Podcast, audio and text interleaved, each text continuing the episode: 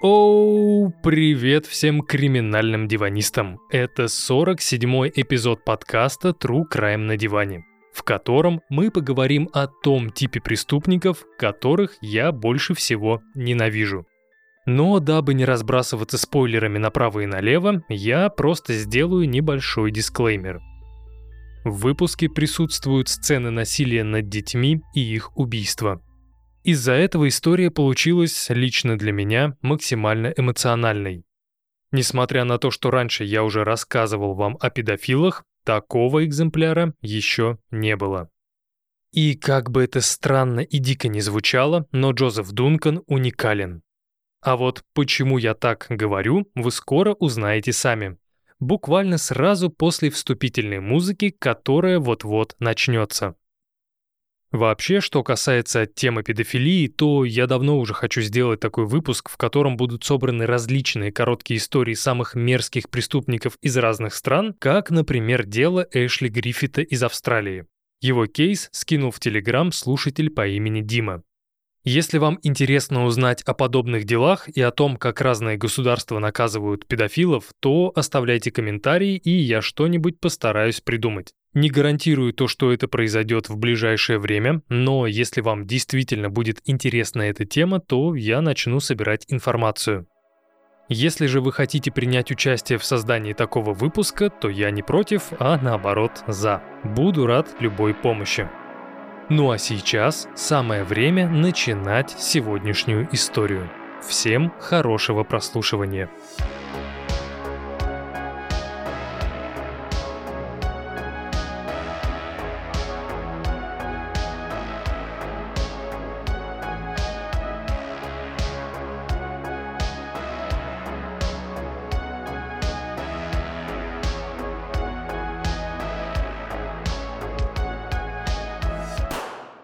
Думаю, никто не станет спорить, если я скажу, что на сегодняшний день мы имеем неприличное количество true crime историй на любой вкус и цвет. И все они предлагают нам ярчайшую и безобразнейшую палитру граней человеческой жестокости. Тем не менее, несмотря на то, что историй очень много, не все преступники в итоге становятся звездами многосерийных документалок от Netflix, не обо всех пишут книги, и не всем удается завоевать место на Олимпе худших людей человечества. Хотя, как мне кажется, в силу того, что многие серийные убийцы страдают от нарциссического расстройства личности, процентов как минимум 50 хотели бы достичь той же величины, что и Ричард Рамирес или какой-нибудь Чарльз Мэнсон. Поэтому, когда серийные убийцы не получают должного внимания, они берут дело в свои руки и сами пишут о своих преступлениях, в надежде, что эти истории тоже будут услышаны или прочитаны. Когда я еще жил в Фарго, то однажды стал свидетелем того, как неосторожный таксист сбил кошку. Таксист, очевидно, не пытался избежать столкновения с кошкой и даже не замедлил ход, не говоря уже о том, чтобы остановиться и проверить, все ли с котом в порядке. И хотя это был не я, кто сбил животное, я нажал на тормоз и попытался помочь кошке. В тот момент из машины вышла моя подруга и поспешила ко мне, чтобы узнать, все ли в порядке с кошкой. И так как я знал, что она любит животных так же, как и я, я посоветовал ей держаться подальше, чтобы она не увидела тот ужас, который видел я. Голова была проломлена, а один глаз висел на нерве за пределами глазницы. Когда я оборачивал полотенцем животное, кот еще какое-то время дергал лапами и тяжело дышал. Сам же я тихонько плакал, но делал я это так, чтобы моя подруга ничего не увидела. В тот момент я понял, что обязан облегчить страдания животного и сломать ему шею. Но, к счастью, кот перестал дышать именно в тот момент, когда я понял, как это сделать. Когда Джонни спросила меня, что я делаю с кошкой в руках на обочине дороги, я ответил, что просто жду, пока она умрет. Но если честно, в тот момент я просто не хотел, чтобы она видела, как я плачу. В итоге мы отвезли кошку в лесополосу, расположенную рядом с кладбищем для людей, и похоронили животное вместе с полотенцем и всеми остальными вещами в неглубокой могиле. Мы на скорую руку сделали крест из палочек, помолились и ушли. После этого мы с Джонни еще несколько дней смотрели объявление о том, что кто-то ищет кошку. Но если честно, все это время я только притворялся, что беспокоюсь о кошке и ее возможных хозяевах. На самом деле все это время я фантазировал об изнасиловании детей и подобных ужасных вещах. И хотя сейчас я уже не помню ни одной из этих фантазий, я все равно продолжаю оставаться злым монстром. Ну или как там они меня называют. Джозеф Эдвард Дункан III. Среда, 16 мая 2012 год. Как вы уже, наверное, поняли, сегодня часть выпуска будет построена на личных воспоминаниях преступника. И говоря «часть», я подразумеваю примерно две пятых информации. Опираться только на слова Эдварда Дункана я считаю неправильным. Ведь кто знает, в каком именно моменте наш сегодняшний герой решил приукрасить, ну или преуменьшить факты из своей биографии. Причем, ладно, если бы у Дункана были несостыковки только в его преступной деятельности, но нет же. Темные пятна в этой истории появляются с самых ранних лет жизни маленького Эдварда. Джозеф Эдвард Дункан III родился 25 февраля 1963 года. И хотя подобное имя подошло бы лучше какой-нибудь королевской особе, наш сегодняшний герой появился на свет в самой обычной семье, по словам Брюса Дункана, родного брата нашего диванного гостя, он, его сестра и брат Джозеф были самыми обычными детьми, которые росли в семье военного. Дети ходили в школу, посещали церковь и были бойскаутами. Также, по воспоминаниям Брюса, семья очень часто переезжала, пока глава семейства не вышел на пенсию. Максимум, сколько могли прожить Дунканы на одном месте, это два года. Таким образом, резюмируя слова Брюса, можно сказать, что Дунканы были самой обычной американской семьей, в которой все друг друга любили и никогда не обижали. Однако Джозеф в этом плане с братом немножко не согласен. Позже, после своего ареста, преступник будет неоднократно заявлять, что он подвергался насилию со стороны матери. Причем насилие было не столько физическим, сколько сексуальным. И началось оно именно в тот момент, когда мальчику было всего лишь 8 лет. Шерри Дункан, сестра Джозефа, описывала свою мать как психически неуравновешенную женщину, которая избивала своих детей. А вот что касается Брюса, о котором я уже говорил ранее, он утверждал, что ни сексуального насилия, ни побоев в его семье никогда не было. Кто здесь прав, неясно до сих пор. Причем все эти факты Шерри, Брюс и Джозеф рассказывали не в интервью какому-нибудь изданию, а на суде. Доказать сейчас, имело ли место насилие или нет, невозможно. Однако, если мы предположим, что мать действительно насиловала своего сына, то у следующего события есть какое-никакое логическое объяснение. По словам Джозефа, когда он устал терпеть все то, что происходило с ним дома, он решил переквалифицироваться из жертвы в обидчика. Когда Дункану было 12, он изнасиловал соседского пятилетнего мальчика. Ну а спустя три года после этого инцидента, в 1979-м, Джозеф Дункан-старший и Лилиан Мэй все же подали на развод. И так как, судя по всему, детьми никто заниматься не хотел, они были вольны делать все, что захотят. Джозеф, например, решил, что 15 лет – это отличный возраст, чтобы начать употреблять наркотики. Сперва была марихуана, потом ЛСД, а после PSP, или же фенциклидин. Что из себя представляет последний, я, к счастью, не знаю, но с полной уверенностью могу сказать, что наркотики — это зло. Не пробуйте, не начинайте и держитесь от них подальше.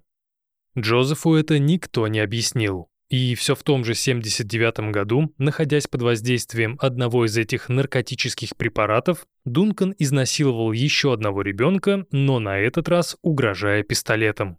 И даже не спрашивайте меня, откуда у подростка оружие. У меня на этот вопрос ответа нет.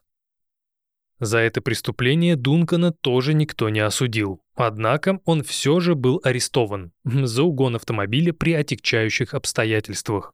На тот момент Джозеф был под кайфом. Само собой, никто преступника в тюрьму не отправил. На тот момент он был еще несовершеннолетним. Однако к ответственности его все же привлекли, отправив в исправительно-лечебное учреждение для несовершеннолетних. Здесь Эдвард прожил до начала 1980 года и вскоре был отправлен домой с очень положительной характеристикой. Пациент здоров и не представляет угрозы для окружающих. И что удивительно, оказавшись на свободе, Дункан не побежал удовлетворять свои грязные фантазии. Вместо этого он подал документы в ВВС США в надежде обрести новую семью в виде армейского братства. Однако, когда комиссия изучила биографию Джозефа и увидела, что тот был малолетним преступником, в службе ему было отказано. И в данном контексте мне хочется добавить «к сожалению». Вполне вероятно, если бы Дункан все же пошел в армию, всех этих убийств можно было избежать. Но этого не произошло. Поэтому, когда армия ему отказала, Джозеф решил, что он имеет полное право выражать свои эмоции так, как считает нужным.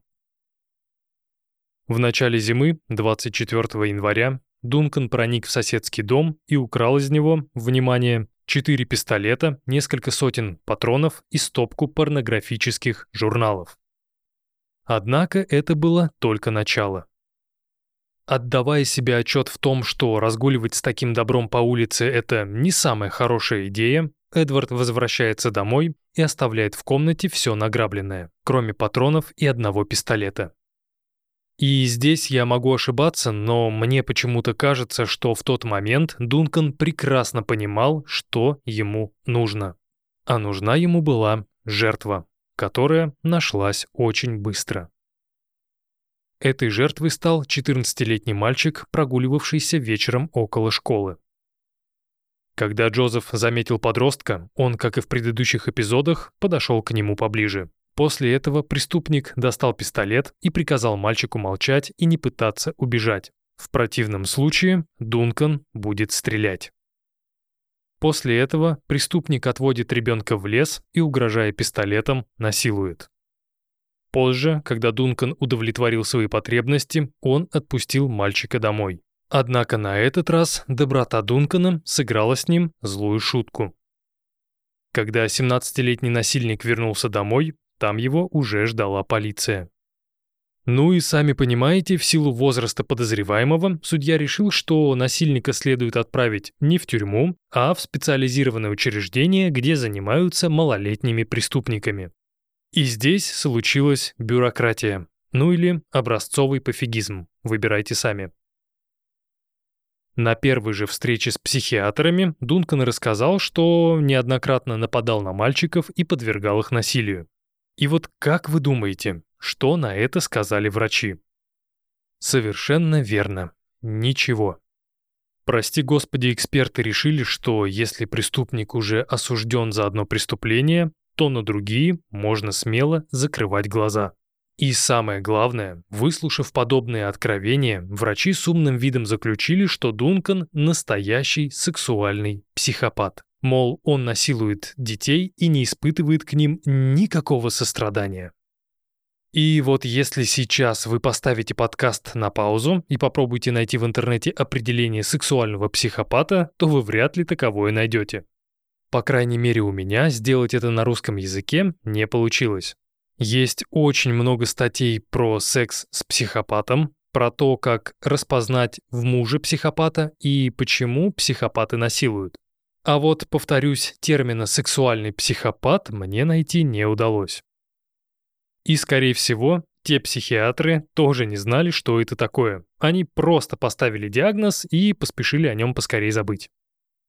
Возможно, именно поэтому Джозефа никто должным образом не лечил, потому что не знал как.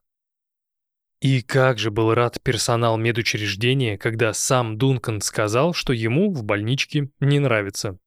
И вскоре после этого Джозефа Дункана выписали из лечебницы, но отправили досиживать свой срок в тюрьму в Такоме. Однако теперь преступник был вынужден провести в тюрьме 20 долгих лет за изнасилование мальчика. И на тот момент Джозеф был уверен на все 100%, что в тюрьме ему будет намного лучше.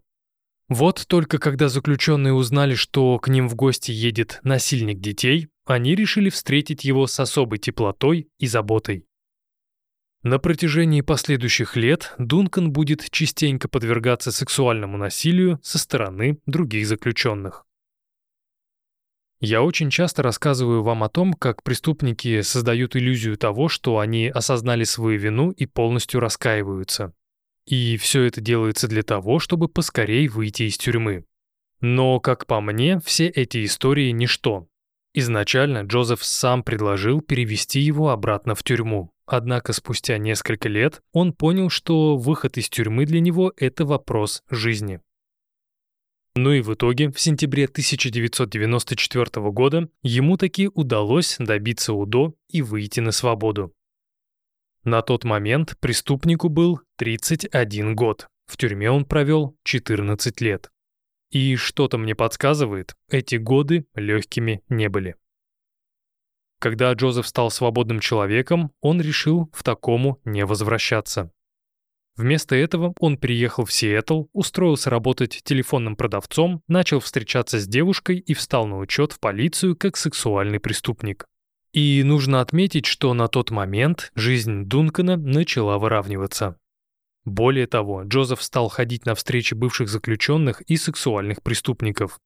И в теории эти встречи должны были обладать положительным терапевтическим эффектом. С одной стороны, эти встречи Джозефу помогли.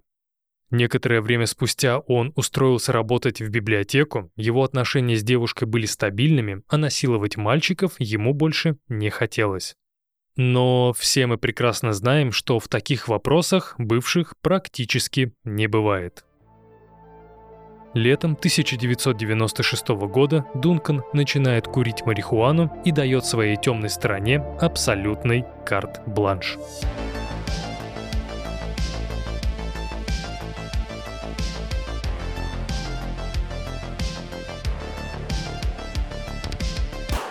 Жизнь — сложная штука. Мы ошибаемся, не всегда сразу добиваемся успеха, разочаровываемся в людях и находимся в постоянном поиске себя. Хотим быть великолепными во всем и стоять на самой вершине, но иногда, чтобы подняться выше, стоит остановиться и просто начать жить.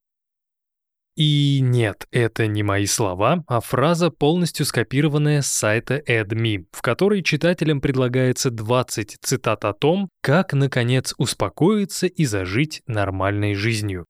И хотя лично я отношусь к подобного рода цитатам с нескрываемой нелюбовью, в чем-то они правы. Иногда нужно сделать переоценку ценностей и начать новую жизнь, перекроив себя любимого вдоль и поперек. Но что делать, если ты ребенок и попросту не знаешь, с чего начать? Что делать, если ты родился в неблагоприятных условиях и даже не имеешь адекватного представления, как живут другие люди? Ты можешь смотреть на прохожих, делать какие-то примерные детские выводы, которые, скорее всего, будут далеки от реальности. Жизнь сестер, девятилетний Кармен Кубиас и одиннадцатилетний Самьеха Уайт сложно назвать счастливой. Все последние годы девочки вместе с матерью жили на улице и находились в бесконечном режиме выживания. Нужно было позаботиться о ночлеге, найти деньги на еду и, если получится, раздобыть одежду. Но, к счастью, вскоре этой черной полосе было суждено закончиться. Благодаря помощи местной благотворительной организации Маргарет Делани и четверо ее детей, две девочки и два мальчика, были заселены в один из местных отелей на Стрип-авеню. И хотя этот район был далеко не безопасным, Маргарет была рада и такой помощи. Даже несмотря на обилие наркоманов, наркоторговцев и секс-работниц. Теперь у семьи была крыша над головой, и можно было начинать постепенно решать остальные проблемы. Да, это была однозначно белая полоса, но, к сожалению, как мы знаем, жизнь — это американские горки с головокружительными подъемами и кошмарными падениями. Вечером 6 июля 1996 года Маргарет Делани приказала своим детям оставаться дома и дожидаться ее возвращения. Первым делом женщина собиралась отправиться в благотворительную организацию, которая пообещала выдать ее детям одежду. После этого Маргарет собиралась навестить друга, чтобы занять у него немного денег на продукты. Женщина была на 100% уверена, что этот вечер будет точно таким же, как и прежние. Она быстро справится со всеми задачами и вскоре вернется в отель. Задерживаться Маргарет нигде не собиралась. И единственное, что женщина не смогла предсказать, так это то, что ее дочери Самьеха и Кармен пойдут в соседний ресторан быстрого питания, дабы попросить у владельца немного еды на всю семью. Примерно в это же время Джозеф Дункан решает выйти на охоту. Дождавшись, пока его девушка Садикуа Ди Элис ненадолго отлучится из своей квартиры, Джозеф вооружается ломом и примерно в половине одиннадцатого вечера выходит из дома. Кого именно хотел найти преступник, неизвестно, однако около 11 вечера он замечает девятилетнюю Кармен Кубиас и 11-летнюю Самьеха Уайт. Жертвы были найдены. Перейдя на противоположную сторону Аврора-авеню, Дункан подходит к девочкам и говорит, что у него пропала кошка. И эта кошка, по словам Джозефа, так сильно ему дорога, что он даже готов дать каждой из девочек немного денег, если они помогут найти пропавшее животное. Само собой, дети, которые жили, мягко говоря, в нищете, решили убить одним выстрелом двух зайцев, сделать доброе дело и немного заработать. Когда жертвы проглотили наживку, преступник отвез их на машине своей девушки в ближайший лес, а после ударил Самьеха и Кармен ломом по голове. На этот счет Википедия пишет, что сестры были сперва изнасилованы, а потом убиты. Однако во всех остальных источниках подтверждения факта изнасилования не нашлось. Поэтому я искренне надеюсь на то, что смерть девочек не была сопряжена с мучениями. Так или иначе, после убийства Дункан погрузил девочек в багажник, проехал вместе с ними около 35 километров на север и сбросил тела в районе заброшенной фермы близ города Бател.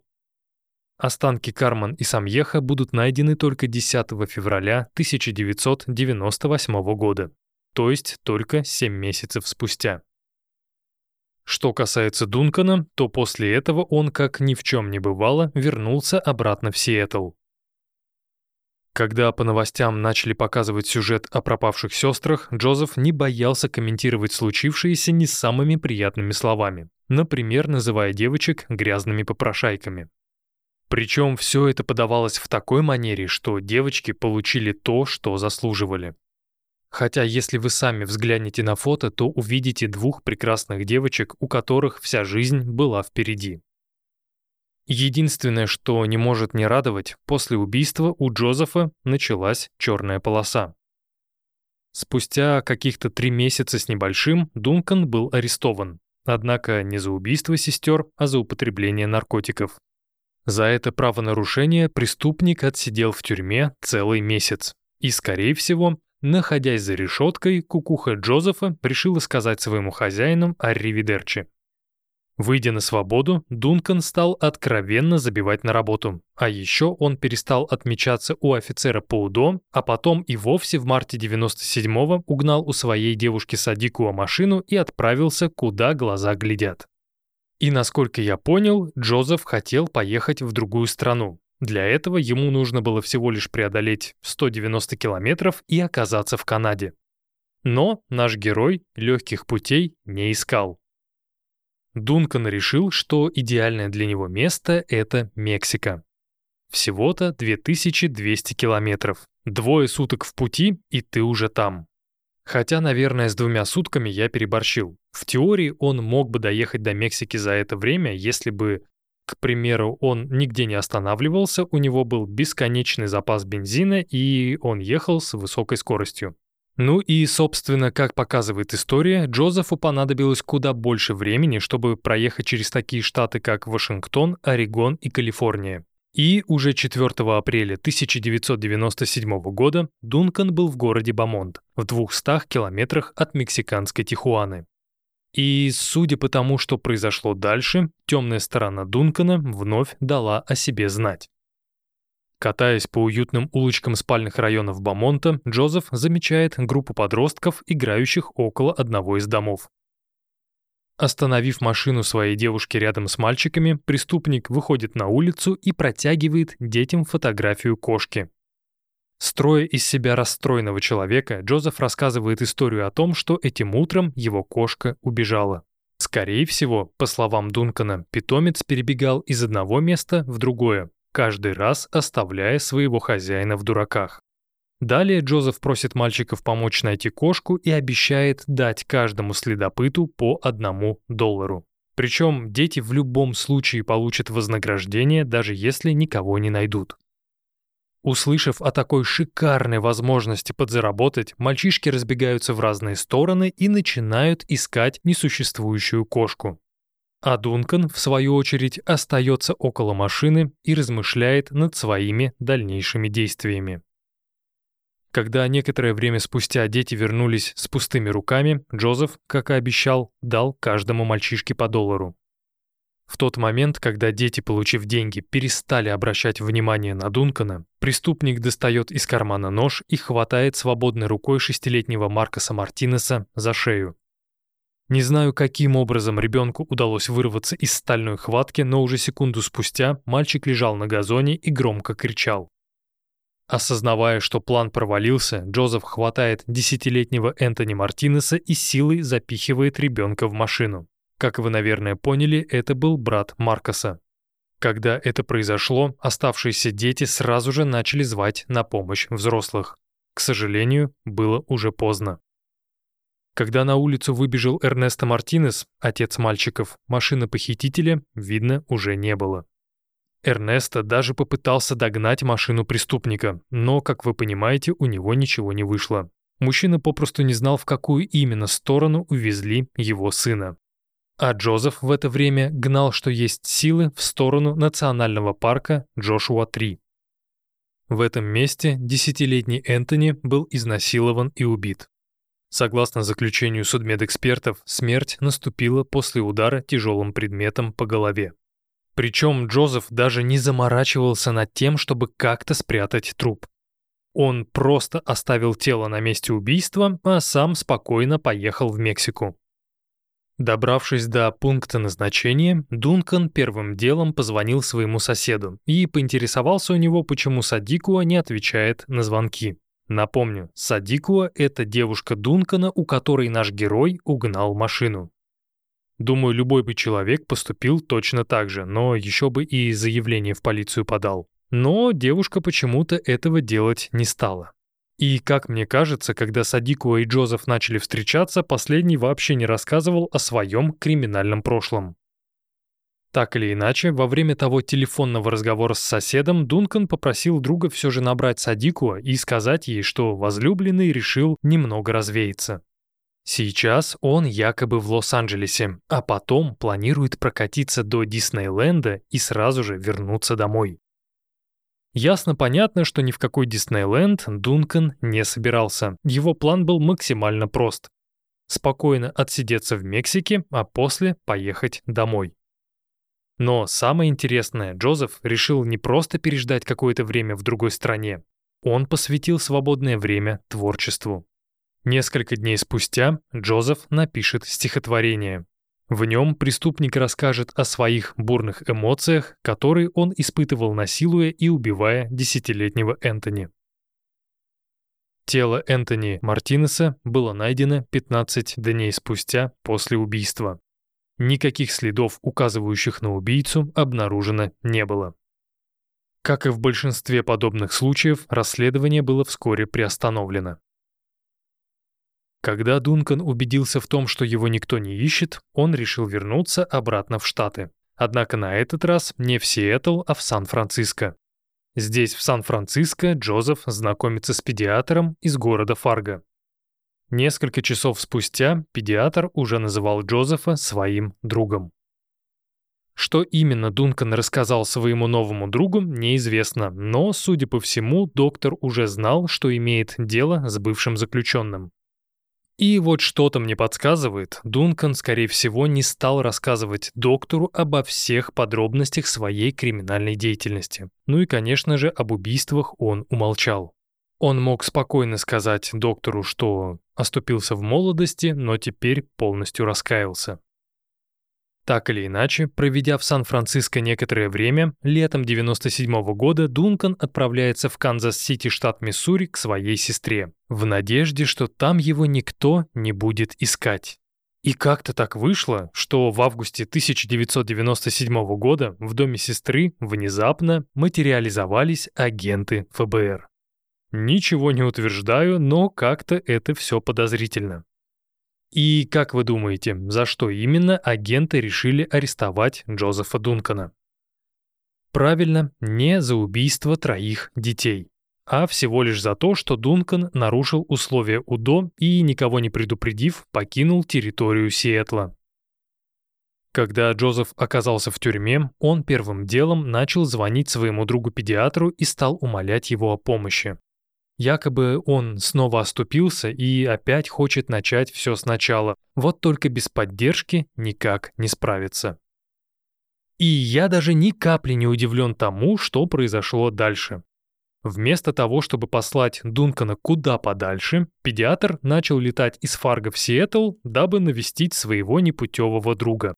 Более того, перед тем, как состоялся суд по условно-досрочному освобождению Джозефа, педиатр отправил членам комиссии письмо, в котором говорил, что ручается за своего друга. Джозеф просто оступился и бла-бла-бла-бла-бла.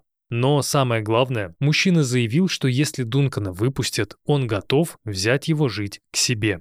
Педиатр на тот момент, к слову, жил с женой и детьми. К счастью, комиссия отреагировала на это письмо отрицательно и отказала Дункану в УДО. Когда Джозефа в тюрьме обследовал психиатр, он с полной уверенностью заявил, что этого человека ни в коем случае нельзя отпускать на свободу, так как спустя 5 или 6 лет после выхода на волю он 100% снова нарушит закон. Но, как это обычно бывает, на слова эксперта никто не обратил внимания. 14 июля 2000 года Джозеф Эдвард Дункан III снова вышел на свободу.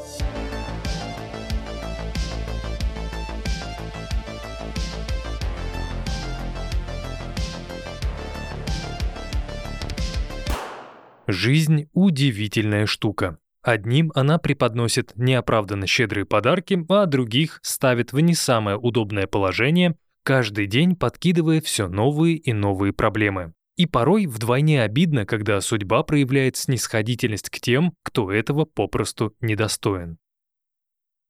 Сразу после того, как Джозеф Дункан вышел из тюрьмы, судьба, в лице педиатра по имени Ричард, ну или просто Ричи, решила дать бывшему заключенному второй шанс в виде билета на самолет.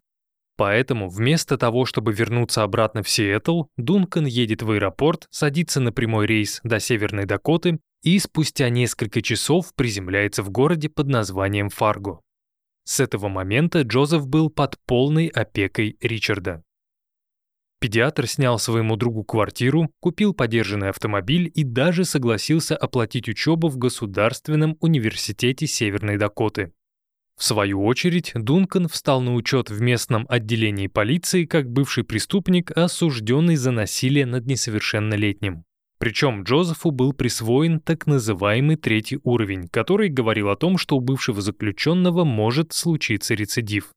Само собой, жителям Фарго такой сосед не понравился. Люди обходили Джозефа стороной и старались минимизировать с ним любые контакты. Когда об этом узнал Ричард, он сразу же собрал всех своих соседей и доходчиво им пояснил, что этот прекрасный человек по фамилии Дункан оступился в своей жизни лишь один раз, да и то в молодости. Теперь он исправился и хочет начать новую жизнь. Педиатр уверял всех, что ни у кого проблем с Джозефом не будет. В итоге, после данной беседы, люди начали относиться к Дункану немного иначе. Например, арендодатель описывал бывшего заключенного как очень приятного и приветливого человека. А декан факультета компьютерных технологий отмечал, что Джозеф учился на отлично и был не хуже остальных студентов, будущих айтишников. Для справки, на тот момент Дункану было 37 лет. Не знаю, повлиял ли на следующее решение Ричард или нет, но в какой-то момент Джозеф решил, что ему срочно нужно найти работу. Однако здесь была одна небольшая проблема. Как вы помните, до этого момента Дункан работал только библиотекарем и продажником, да и то с последнего места работы он сперва свалил, а после угодил в тюрьму. Не знаю, насколько это правда, но, по словам Джозефа, на втором месте работы его сперва взяли на должность специалиста по технической поддержке Microsoft Flight Simulator, а после перевели на внутреннюю поддержку продаж на роль связующего звена между отделом продаж и новыми техническими специалистами по базам данных всей компании. Дункан говорил, что вся его работа заключалась в том, чтобы обучать сотрудников отдела, а также передавать запросы продажников на изменение и обновление IT-системы. Правда это или нет, я не знаю, но, скорее всего, что-то вроде этого Джозеф и написал в своем резюме, которое он сразу же начал рассылать всем компаниям Фарго в надежде получить новую работу. Да, еще Дункан писал, что через год после выпуска из университета он планировал переехать на юг страны, где хотел бы попытаться найти себе достойную работу. О своей преступной деятельности соискатель, скорее всего, либо умолчал, либо описал все такими словами, чтобы ничего не было понятно. И как вы думаете, что же было дальше? А дальше Джозеф успешно проходит собеседование, начинает работать в одной крупной маркетинговой компании и становится среди остальных сотрудников своим парнем. Причем никто из коллег никогда не расспрашивал Дункана о его прошлом и по какой причине он угодил в тюрьму. Дункан сделал это сам. Как-то в один из рабочих дней он рассказал секретарше о своем детстве, о домогательствах матери, о тюрьме и прочих жизненных неприятностях, которые преподносила ему судьба. Ну и само собой, об убийстве троих детей Джозеф ничего не рассказывал. Именно поэтому секретарша выслушала эту удивительную историю, и на этом все. Ну, отсидел человек, и что тут такого? С кем не бывает, мало ли таких оступившихся. Главное, сейчас Джозеф встал на правильный путь, оставив свою темную сторону в прошлом. И вот я не знаю, что именно Джозеф чувствовал после этой исповеди, но, как мне кажется, ему очень сильно понравилось делиться своими мыслями с другим человеком. Тебя выслушивают, проникаются проблемой, качают головой и принимают тебя таким, какой ты есть.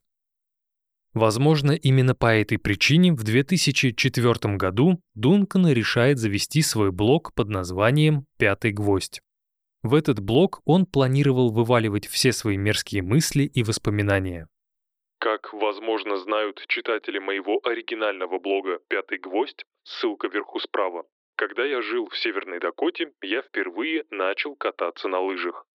Конечно, на горнолыжных склонах, особенно на таких маленьких, всегда много детей. Но в тот момент дети меня не интересовали, потому что я был занят катанием на лыжах. И даже если бы я ехал в лифте с симпатичным ребенком, я был бы вежлив, игнорируя свои темные желания. В один из четвергов, когда я оттачивал свои навыки катания, мне пришлось прерваться, чтобы сходить в туалет. Тогда я поднялся на лифте, зашел в комнату для мальчиков и, стоя у писсуара, начал размышлять о том, какую трассу выбрать следующей. Когда я почти закончил справлять нужду, я услышал, как за моей спиной открылась дверь. Однако к соседнему писсуару никто не подходил. Тогда я обернулся и увидел маленького мальчика лет девяти или десяти, стоящего у двери. Если честно, этот ребенок в уборной не вызвал у меня ни шок, ни возбуждения. Однако именно в тот момент, когда я повернулся, я увидел, как этот мальчик вздрогнул от нерешительности. Это было то самое едва заметное движение, которое я уловил краем глаза, когда отводил от него взгляд. Мальчик сделал шаг назад. Обычно так поступают животные, когда внезапно пугаются. И в тот момент что-то внутри меня внезапно пробудилось. Я знаю, что многие будут над этим насмехаться, но это абсолютная правда. Я бы рискнул своей жизнью, чтобы защитить этого маленького мальчика от любой опасности, если бы таковая ему угрожала. По крайней мере, в данном контексте я бы сделал именно так. Думаю, вы понимаете, что для меня шале не было безопасным охотничьим угодьем. Тем не менее, хищник внутри меня определенно встревожился и пробудился. Меня возбудили далеко не внешность и не возраст мальчика, а его страх. Страх мальчика пробудил очень опасный хищнический инстинкт. В тот момент я снова повернулся, кивнул и улыбнулся этому мальчику. Своими жестами я давал ему понять, что закончил свои дела и что он в безопасности может подходить к писсуару. Когда я мыл руки, я образно почесал хищника внутри себя за ушами и сказал ему, «Еще не время, друг мой, еще не время. Ложись спать». По скриптум. Внутри каждого из нас есть спящие хищники. Хищники рождаются из страхов и живут благодаря им. Научить наших детей бояться незнакомцев – это значит подготовить их к роли жертвы. Дети, которые не боятся незнакомцев, не так привлекательны для хищников. Это не значит, что они не восприимчивы к атакам. Наоборот, это значит, что вероятность того, что они станут мишенью, гораздо ниже. Следовательно, если на них нападут, у них гораздо больше шансов уйти невредимыми. Как человек, нападавший на детей, я говорю на основании своего опыта, а не на психологической теории. Несколько раз дети, которых я преследовал как добычу, убегали, используя естественные инстинкты, которым не мешал страх.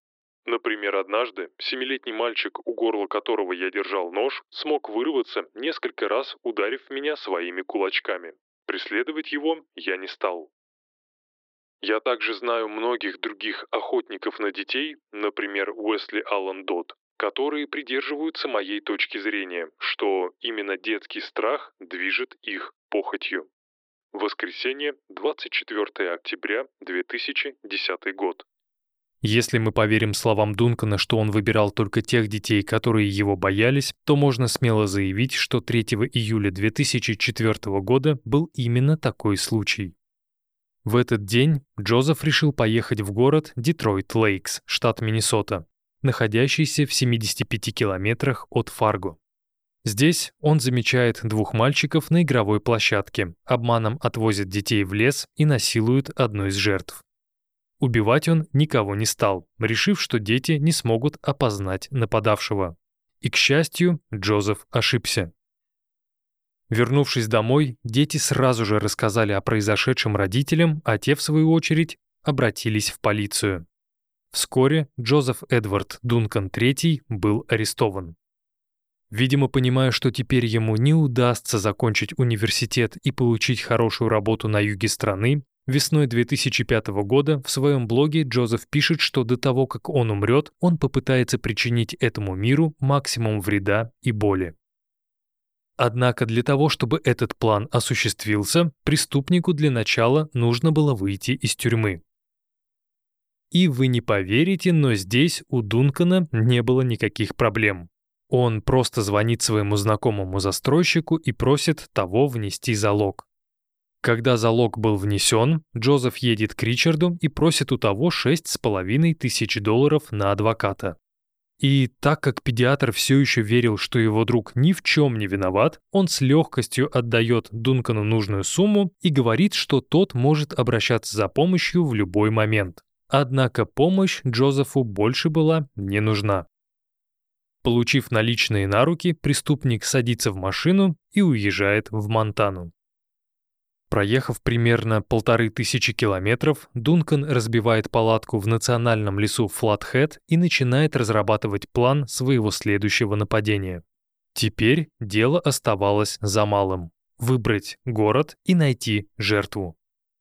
Неизвестно, какими именно соображениями руководствовался Джозеф, но 16 мая 2005 года он решил поехать на юг, в город Айдахо, за 550 километров от национального леса Флатхед. Как обычно, катаясь по спальным районам города, Дункан замечает восьмилетнюю Шасту Гроен и ее девятилетнего брата Дилана. В тот момент дети играли на лужайке около дома. Это была идеальная добыча, симпатичная девочка и не менее симпатичный мальчик. Дождавшись вечера, Джозеф оставляет свою машину в километре от дома Гроинов и отправляется на разведку.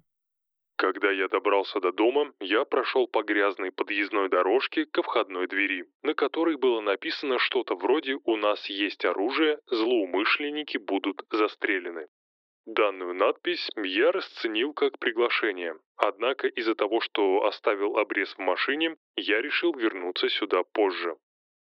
Также я отметил несколько собачьих мисок, но в силу того, что на мой визит никто не отреагировал, я решил, что собаки находятся внутри.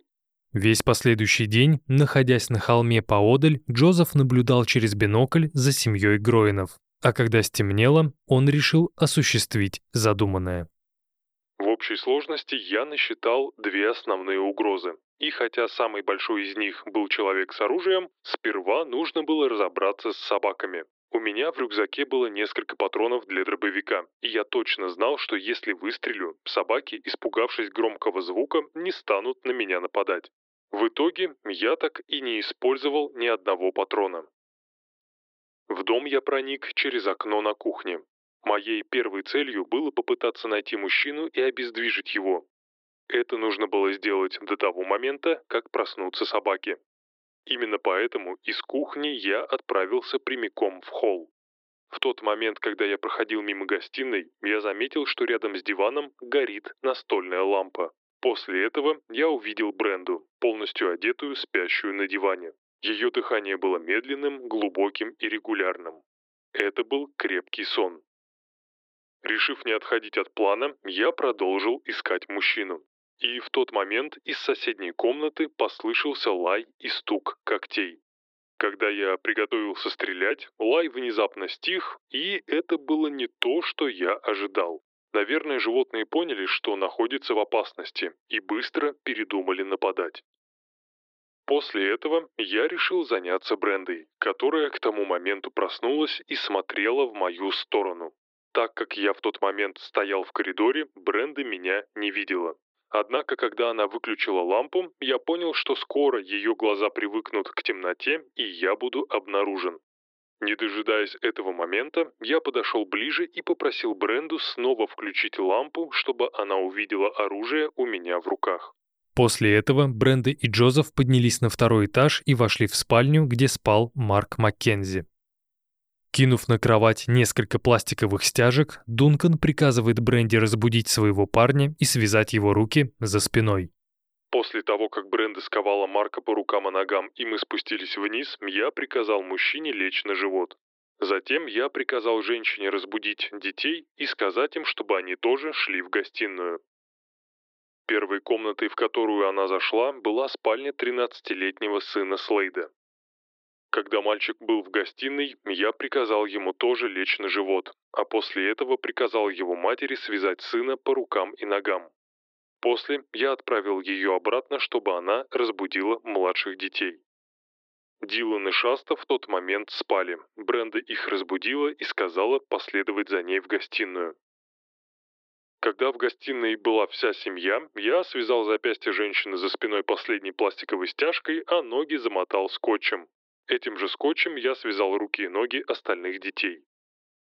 В течение всего этого времени я заверял мужчину и женщину, что все, чего я хотел, это немного денег и автомобиль.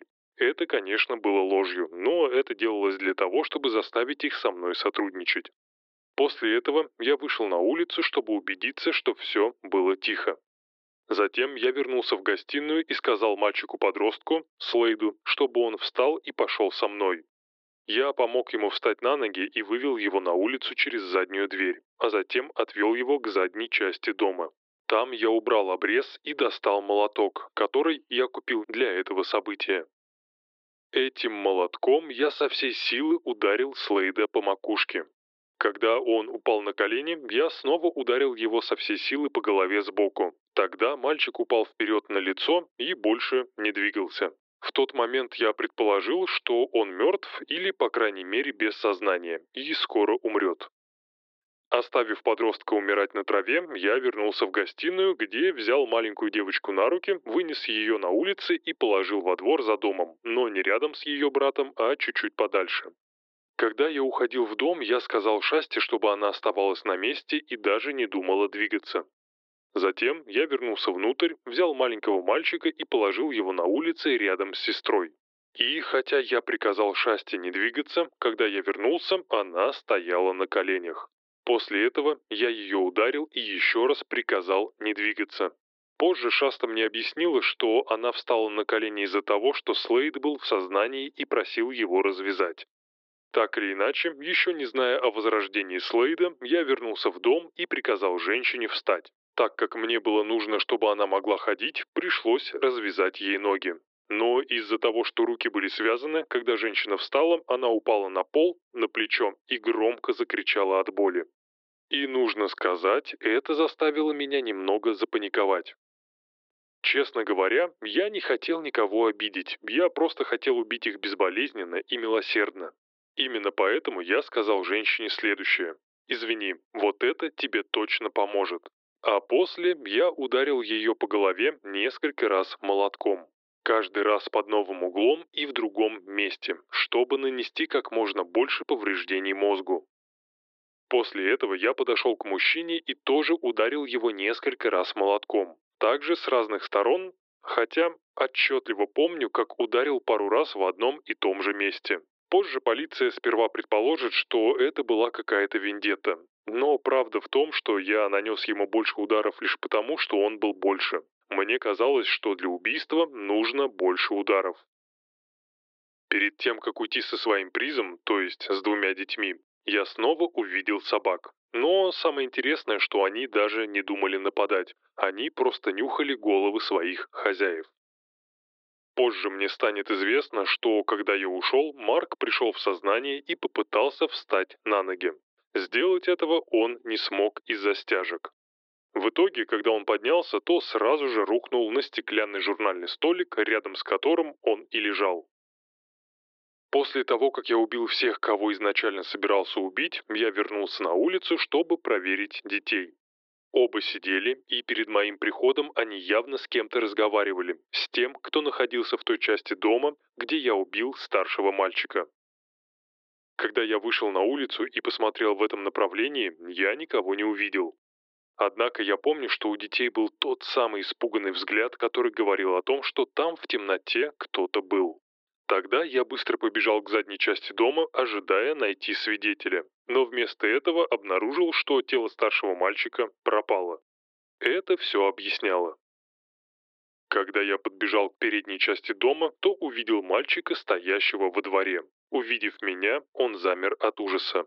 Его взгляд преследует меня и по сей день. Поэтому мне не хочется ни думать, ни вспоминать, ни писать о том, что было дальше но я чувствую, что должен это сделать.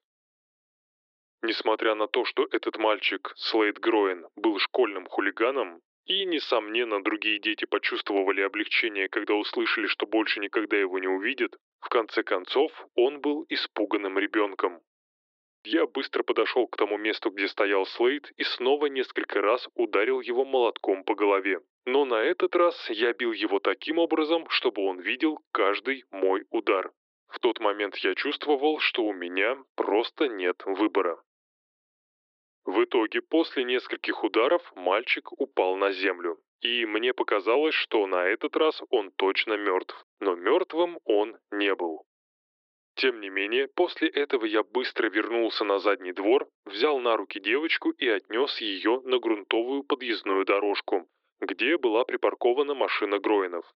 После я вернулся за мальчиком. В тот момент, когда мы все трое были около машины, я снова увидел Слейда. Мальчик опять поднялся на ноги и пустыми глазами смотрел на свою младшую сестру. Со Слейдом я больше делать ничего не стал. Я просто засунул детей в пикап, сел за руль, завел машину без ключа, потому что она заводилась с кнопки, выехал с подъездной дорожки и отправился к тому месту, где был припаркован мой джип. В конце концов, я совершил совершенно чистый побег, и я это знал. Я все время носил перчатки и не оставлял никаких отпечатков ни на чем, даже на застежке молнии или на клейкой ленте. Уже после моего ареста я узнал, что Слейд все же смог найти дорогу обратно в дом. Но, скорее всего, из-за травм головы у него не вышло открыть входную дверь. Судя по кровавым следам, мальчик зашел внутрь через заднюю дверь, подошел к своей кровати и взял одеяло. Этим одеялом он укрыл голову своей матери, а после умер рядом с ней. Если честно, мне не жаль, что я убил этих людей, но это не значит, что я не чувствую себя плохо из-за того, как они умерли. Я бы с огромной радостью умер так, как умер Слейд или любой из тех, кого я убил. Но мои желания ничего не изменят и, конечно же, не помешают повториться новым убийствам. Бренди Гроин было 40 лет, Марку Маккензи – 37, Слейду – 13. После того, как Джозеф переложил детей в свой джип, он поехал обратно в национальный лес Флатхед. По дороге убийца предупреждает детей о том, что если они попытаются убежать или позвать на помощь, он их убьет. А еще Джозеф попросил называть его папочкой. Несколько последующих недель дети жили в настоящем аду. Мало того, что Джозеф постоянно насиловал и Шасту, и Дилана, так еще преступник с восхищением рассказывал заложникам о том, как он забил их семью молотком. Однако, как последний мудак, Дункан вел себя не всегда. Бывали такие моменты, когда после рассказов о пятнах крови на стенах преступник начинал просить у детей прощения и обещал отвезти их домой на следующий день. Было ли это следствием проблем с головой или банальной манипуляцией, я, конечно, не знаю. Так или иначе, подобные обещания давали детям надежду на то, что рано или поздно все это закончится. Просто нужно немного подождать, стараясь не провоцировать насильника. Тем временем весь Айдаха был поднят на уши. И местные жители, и полиция пытались найти человека, убившего трех членов семьи. Само собой, первым и главным подозреваемым стал Стивен Гроен, бывший муж Карен, а также биологический отец Шасты и Дилана. Однако вскоре, несмотря на то, что у Стивена не было алиби и он запорол тест на полиграфе, детективы решили исключить его из списка подозреваемых. Ну и так как других кандидатов не было, управлением полиции было принято решение передать дело в ФБР. Но, увы, у этих ребят тоже было мало улик, с которыми можно было работать. А если точнее, улик не было вообще. Джозеф Дункан действительно сработал чисто. Ни капли не сомневаюсь в том, что в тот момент и полиция, и ФБР делали все возможное, чтобы найти пропавших детей живыми или мертвыми. Но я уверен на 100%, что никто понятия не имел, через какие ужасы проходят жертвы. Спустя несколько дней после похищения к бесконечным изнасилованиям прибавились пытки. Однако для Шасты это было только начало. Вскоре она должна была столкнуться с тем, о чем было страшно подумать. В конце июня 2005 года, когда девочка находилась около палаточного лагеря, она услышала громкий выстрел и крик брата. Это явно был крик от боли. Когда Шаста подбежала к машине Дункана, она увидела, что Дилан лежит на земле, а вся его футболка пропитана кровью. По словам Джозефа, когда он доставал из багажника какие-то вещи, то обрез, который находился в тот момент у него в руке, случайно выстрелил и угодил Дилану в живот. Несмотря на то, что на тот момент мальчик все еще был жив, вести его в больницу Джозеф отказался. Вместо этого он приставил к голове Дилана обрез и без каких-либо колебаний произвел выстрел. Все это происходило на глазах восьмилетней Шасты. После этого хладнокровного убийства Джозеф заворачивает окровавленную одежду Шасты и труп мальчика в тряпки, поливает все это бензином и поджигает. Не дожидаясь, когда тело догорит, Дункан быстро собирает свой палаточный лагерь и говорит Шасте, что им пора уезжать. Несколько последующих недель девочка будет подвергаться нескончаемым пыткам и изнасилованиям, однако длиться они будут недолго. 1 июля 2005 года Джозеф Эдвард Дункан III решит, что пора со всем этим заканчивать.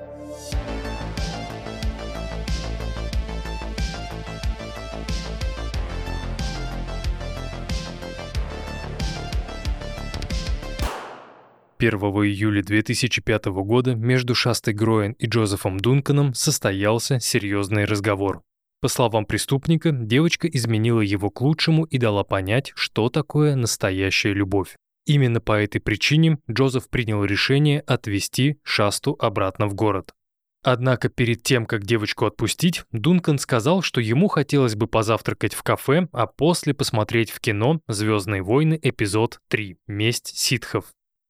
Здесь я хочу сразу сказать, что в сети можно найти разные трактовки того, как развивались дальнейшие события. Но я, пожалуй, расскажу вам версию Шасты Гроен. Она опубликована в статье Fox News от 6 июня 2022 года. По словам девушки, во время этого разговора Джозеф сказал, что очень хотел бы отвезти Шасту в Северную Дакоту и познакомить заложницу со своей мамой. Когда Шаста поняла, что преступник говорит с ней серьезно, она попыталась заставить поверить, что с ним ей очень хорошо. В этот момент Шаста начала рассказывать Дункану, что после знакомства с его мамой она хотела бы показать своему новому другу свою бывшую школу, а также любимые места, где она тусовалась с братьями и друзьями. По словам девушки, это было сказано для того, чтобы Джозеф решил, что она ему доверяет. 2 июля 2005 года 42-летний Джозеф Эдвард Дункан III решил сдержать свое обещание. Однако вместо знакомства с мамой или похода в кино преступник и жертва поехали в кафе «Денни». Когда Джозеф и Шаста вошли внутрь, то первым, кого девочка увидела, это мужчину по имени Ник Чепман. И, судя по всему, мужчина Шасту узнал. К тому моменту каждый второй знал, как выглядят пропавшие дети. Их портреты были напечатаны во всех газетах, а также их постоянно показывали в новостях. Поэтому, когда Ник Чепман посмотрел на Шасту, он молча ей кивнул и, не привлекая внимания, пошел говорить с официанткой. Несколько минут спустя улыбающаяся официантка была у стола Джозефа. И в той статье от 2022 года Шаста говорит, что когда официантка подошла принимать заказ, она старалась говорить только с ней. Когда заказ был оформлен, женщина сперва принесла юной посетительнице книжку-раскраску, потом молочный коктейль, а после так вообще заявила, что сегодня всем детям выдают бумажные короны. Ее нужно только найти на складе и принести. Очевидно, такой заботой официантка просто тянула время. Но самое главное, женщине это удалось. Практически сразу после слов про корону в кафе вошли офицеры полиции и направились прямиком к столу Джозефа и Шасты. Теперь все было кончено. Когда полицейский спросил у Шасты, как ее зовут, девочка посмотрела на Дункана и робко произнесла имя Кэти. В ту же секунду Джозеф сказал, что Шаста может сказать правду и назвать офицером свое настоящее имя. Джозеф Эдвард Дункан III был арестован 2 июля 2005 года. Шаста Гроин провела в плену почти 7 недель. Когда девочка наконец-то была свободна, ее сразу же отправили к родному отцу. И самое главное, сразу после этого Шаста рассказала все до мельчайших деталей, от проникновения Джозефа в дом до встречи с полицией в Дэнни. Что касается самого Джозефа, то он без давления и принуждения во всем сознался. И сразу же после этого ему было предъявлено обвинение в убийстве Марка Маккензи, Бренды и Слейда Гроен. 16 октября 2005 года Дункан признал себя виновным по предъявленным обвинениям. А еще год спустя он признался в похищении Шасты, а также в похищении и убийстве Дилана. И даже несмотря на то, что Дункан сотрудничал со следствием, признав себя виновным, в 2008 году он все равно был приговорен к смертной казни. И тут вы можете меня спросить, а как же остальные убийства? Несмотря на то, что Джозеф пока признаваться не спешил, детективы знали, что к тем преступлениям он может быть причастен. В итоге, благодаря ДНК-экспертизе, следователям удалось установить, что десятилетнего Энтони Мартинеса убил именно Джозеф Дункан. Когда нашему герою предъявили очередное обвинение, он решил раскрыть все карты и сознаться не только в убийстве Энтони, но и в убийствах Самьеха Уайт и Кармен Кубиес в 1996 году. В 2011 году Джозеф вновь предстал перед судом. На этот раз судья Дэвид Даунинг приговорил Дункана к двум пожизненным срокам. Но по факту это не имело никакого значения.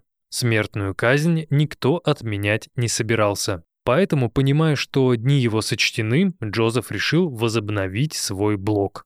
Для этого он завел несколько друзей по переписке, которые перепечатывали его письма и публиковали в «Пятом гвозде».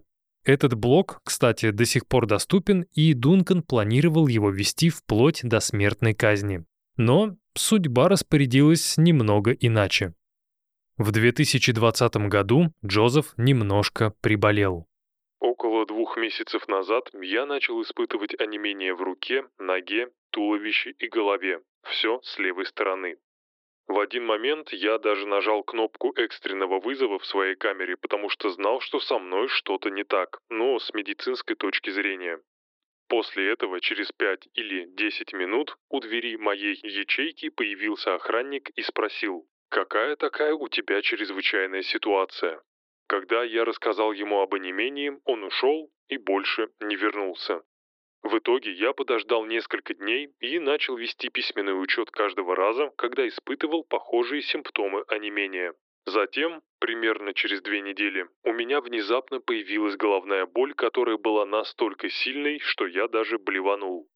После этого Джозефа все же доставили к неврологу, который поставил неутешительный диагноз – рак мозга четвертой стадии.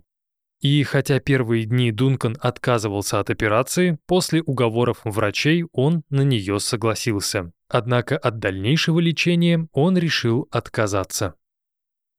Джозеф Эдвард Дункан III умер 28 марта 2021 года. На момент смерти ему было 58 лет. После смерти Джозефа в том самом интервью Fox News Шаста призналась, что до этого не была готова к тому, чтобы высказаться. И лишь когда ее похититель, насильник и убийца всей ее семьи сам был мертв, девушка решила поделиться своей историей, которая, возможно, кому-то могла бы помочь. Шаста рассказала, что после своего спасения она изо всех сил старалась собрать свою жизнь заново. В 13 лет она начала пить, курить марихуану и проводить время с парнями намного старше ее. На момент выхода интервью у Шасты было четыре сына, и она должна была родить пятого ребенка. И в принципе все это можно назвать притянутым за уши хэппи-эндом. Но на самом деле не все в жизни Шасты гладко. В апреле 2018 года Гроен предстала перед судом, на нем она признала себя виновной по двум пунктам обвинения в нанесении телесных повреждений собственному ребенку. Девушка была приговорена к испытательному сроку до октября 2019 года. Но этот испытательный срок она нарушила через месяц, оставив метамфетамин в том месте, где до него мог дотянуться годовалый ребенок. В итоге судья округа Каньон отказался приговаривать Шасту к тюремному заключению и вместо этого назначил ей еще 18 месяцев испытательного срока под надзором. И вот вам еще одно подтверждение того, что иногда выжившим тоже бывает нелегко. Сломанная психика, куча комплексов и непонимание, как жить дальше. О, дорогие диванные криминалисты! Спасибо, что послушали и дослушали эту историю до конца. Не знаю, как вам, но мне эта история показалась немного жутковатой. Да, безусловно, блог Джозефа Дункана — это уникальнейший цифровой документ, позволяющий залезть нам с вами в голову преступника максимально глубоко. Но лично мне читать все эти рассказы было неприятно и немного страшно. Особенно, когда ловишь себя на мысли, что Дункан пишет это все без какого-либо сожаления или раскаяния. Человек просто любил насиловать и убивать детей. Поэтому та смерть, которую получил Джозеф, как по мне, лучше смертной казни. Он мучился, страдал, ему удалили часть мозга, и в итоге он умер с болями в голове. Мне кажется, это достойный финал данной истории. Я приветствую как мирную, так и насильственную смерть. Единственное, что меня беспокоит, это естественная в кавычках смерть в тюрьме. Я не суицидник и совсем не хочу умирать, однако я не вижу причин этого бояться. Поэтому я не против того, чтобы знать, когда и как я могу умереть. Как говорится, почему бы и нет. Дорогой Джозеф Дункан, если связь с потусторонним миром и загробная жизнь существуют, я хочу, чтобы ты меня услышал. Надеюсь, твоя смерть стала для тебя неприятным и очень мучительным сюрпризом. Ты так сильно хотел узнать дату своей смерти, но в итоге этого не получил. А вам, дорогие диванные криминалисты, в отличие от Джозефа, я желаю долгих лет жизни, мирного неба над головой, чистой любви и отличного настроения. Я, конечно, не Ванга и не Нострадамус, но уверен в том, что все будет хорошо. Всем пока.